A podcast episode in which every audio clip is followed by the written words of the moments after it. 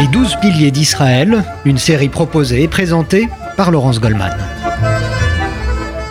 Bonjour à tous, la suite de notre série sur RCJ consacrée à ces personnalités d'exception qui ont forgé l'État d'Israël et nous sommes toujours en compagnie de l'historien Georges Ayash. Bonjour. Bonjour. Vous êtes l'auteur aux éditions Perrin de ces douze piliers d'Israël, ce livre dans lequel on, nous découvrons l'histoire et la vie de ceux que l'on appelle les pères fondateurs. Nous nous intéressons aujourd'hui à cet homme de l'ombre, Isser Harel. Ce n'était ni un politique, ni un haut gradé de l'armée, il a pourtant joué un rôle fondamental dans la protection et la sécurité du tout jeune État juif puisqu'il a été tout simplement le fondateur des services secrets israéliens. Alors tel que vous le décrivez dans le chapitre qui lui est consacré, Georges Ayash, on imagine tout à fait le personnage. Hein. C'est un homme secret, tarciturne, discret, qui se fond dans le décor. C'est le parfait agent secret, Israël. Oui, mais il n'avait pas commencé euh, tout à fait avec ce profil-là. Il avait commencé comme un bagarreur. Il était petit, de constitution un peu, un peu, malingre, mais il compensait ça par une, agressivité à l'égard de, ses camarades qui était, qui était, qui était effarante et qui, a désespéré ses parents pendant, pendant un certain temps. il faut dire qu'il était originaire de Russie, c'est pas un sabra, et que donc il a eu à se frotter aux antisémites de tout poil. Il, s'est frotté aux antisémites de tout poil, il a fait le, coup de poing plus qu'il ne fallait, le bêtard, euh, enfin tout y, tout y passait, et, il était un peu tête brûlée. Et d'ailleurs, quand il est venu en, en Palestine, euh, il avait caché dans une miche de pain un pistolet qui était, qui était euh, démonté, alors que l'introduction d'armes était formellement évidemment interdite par l'autorité mandataire britannique. Alors il a eu une éducation sioniste, mais sioniste de droite du coup. Sioniste de droite, oui, mais discrètement. Il n'a jamais été impliqué politiquement, il n'a jamais fait état de, d'opinion. Euh, non, il était, il était sioniste avant tout, avant, avant de, se définir comme travailliste ou de droite. Alors comment ce jeune juif originaire de Russie, hein, il est né en 1912, il est passé par le kibbutz, comment ce jeune, euh, ce, jeune homme euh, juif en est-il arrivé à imaginer et à créer le Shin Bet puis le Mossad qui sont devenus très vite les services secrets les plus performants au monde. Le hasard d'abord, le hasard d'être choisi. Hein. Beaucoup de hasard hein, dans la ah vie de ces sionistes. Ah tout, à fait, il y, a, eu un hasard total parce qu'il n'était pas spécialement fait pour ça. D'ailleurs, il avait commencé par créer une petite entreprise agricole qui fonctionnait pas mal, il s'était marié, euh, ça, devenait plus ou moins prospère. Et puis euh, l'engagement pendant la guerre euh, a, forgé un peu sa détermination et il a été enrôlé immédiatement dans, dans l'orbite le, secrète de, la Haganah, puis dans, ce qu'allait devenir le, Mossad. Et, il se révélera être l'homme de la situation, un homme qui fait merveille, d'abord par son, son efficacité. Au début, il connaissait rien à rien, il était chargé des affaires politiques, il connaissait même pas la, la configuration politique entre les sionistes travaillistes, de droite, et donc il a tout appris sur le terrain. C'était un homme de dossier qui était d'une organisation et d'une méthode tout à fait fascinante. Et c'est comme ça que petit à petit, il a appris sur le terrain. Il a appris sur le tas son, son, son métier. Et il faut croire qu'il l'a bien appris.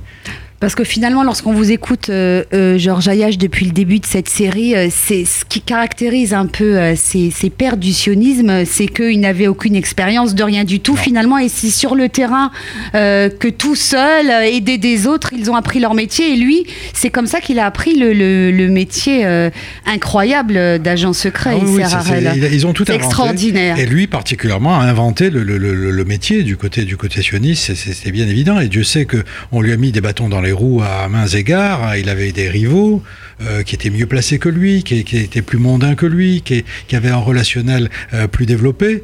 notamment, euh, on le surnommait Isser le Petit parce qu'il y avait un Isser le Grand, mmh. Isser Boéré, qui, qui finalement n'a pas réussi à, le supplanter.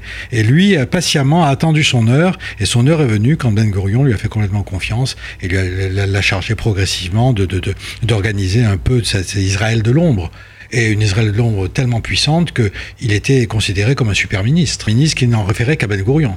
Euh, ce qui est intéressant euh, dans son parcours, c'est qu'il a imposé au service secret israélien une éthique, hein, une morale euh, très forte et le respect, quoi qu'il arrive, de la démocratie israélienne. Absolument, le respect de la démocratie israélienne. il donnait l'exemple lui-même. Hein. Il vivait humblement, il n'a jamais essayé de se pousser du col, il n'a jamais fait d'affaires ni vécu somptueusement. Il était vraiment tout à fait modeste dans son approche et il donnait l'exemple manifestement à ses agents, mais sur l'éthique, il était quand même assez intransigeant. Intransigeant. Alors c'était bien évidemment un homme de l'ombre, hein, euh, Israël, Ah forcément. On ne sait même pas sur sa date exacte de naissance. On sait l'année, mais pas ni le mois ni, ni- ni le jour. Néanmoins, il, a- il s'est fait connaître du grand euh, public à l'occasion de la grande affaire La grande euh, de l'arrestation d'Eichmann. Voilà, la grande affaire d'Eichmann. Euh, au, départ, d'ailleurs, il n'était pas euh, le vrai responsable de, de cette opération.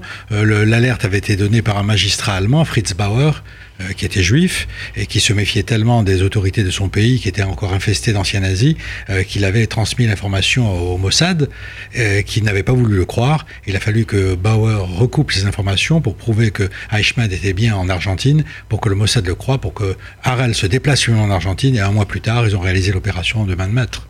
Euh, Vous expliquez euh, à propos de cette affaire, euh, cette arrestation d'Alo- d'Adolf Eichmann, que l'opinion publique israélienne n'était pas très prête à aborder de front euh, l'histoire des survivants de la Shoah. Non, non. Que- que- comment il faut le comprendre Ben, Ben Gurion lui-même a, a fait le blackout sur ça. Parce qu'il était, il avait une telle répulsion du, du, du, du judaïsme de diaspora, qui reflétait à lui une image de vaincu, de perdant, etc., qui voulait qu'Israël se démarque totalement de cette idée. D'où le fait de ne pas parler de la Shoah.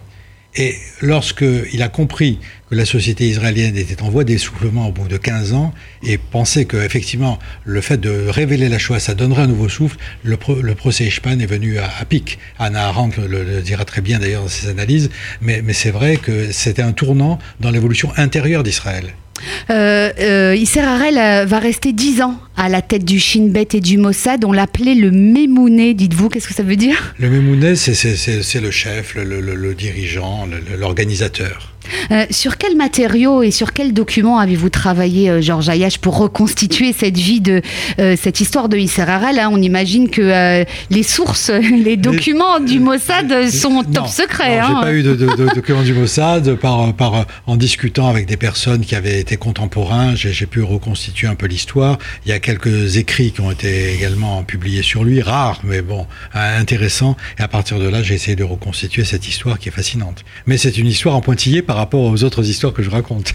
Alors, ce qu'on connaît, euh, par contre, c'est la fin de sa vie, euh, finalement assez triste et Oui. isolée. Lui aussi, il est mort il n'y a pas si longtemps, hein, en 2013. Oui, oui, il a, il a fait de la po- il a essayé de faire de la politique. Il était une fois et puis après euh, battu et il n'a pas insisté. Il s'est retiré. Son idole, c'était Ben Gurion. À partir du moment où Ben Gurion avait disparu en 1973, pour lui, c'était fini. Et Est-ce que les Israéliens conservent une image, une trace dans leur histoire non, de... il. Il n'est pas connu, mais, c'est son œuvre qui est connue. Ouais. Mossad, ça, c'est- ça a toujours une signification très forte pour tout le monde, y compris en Israël.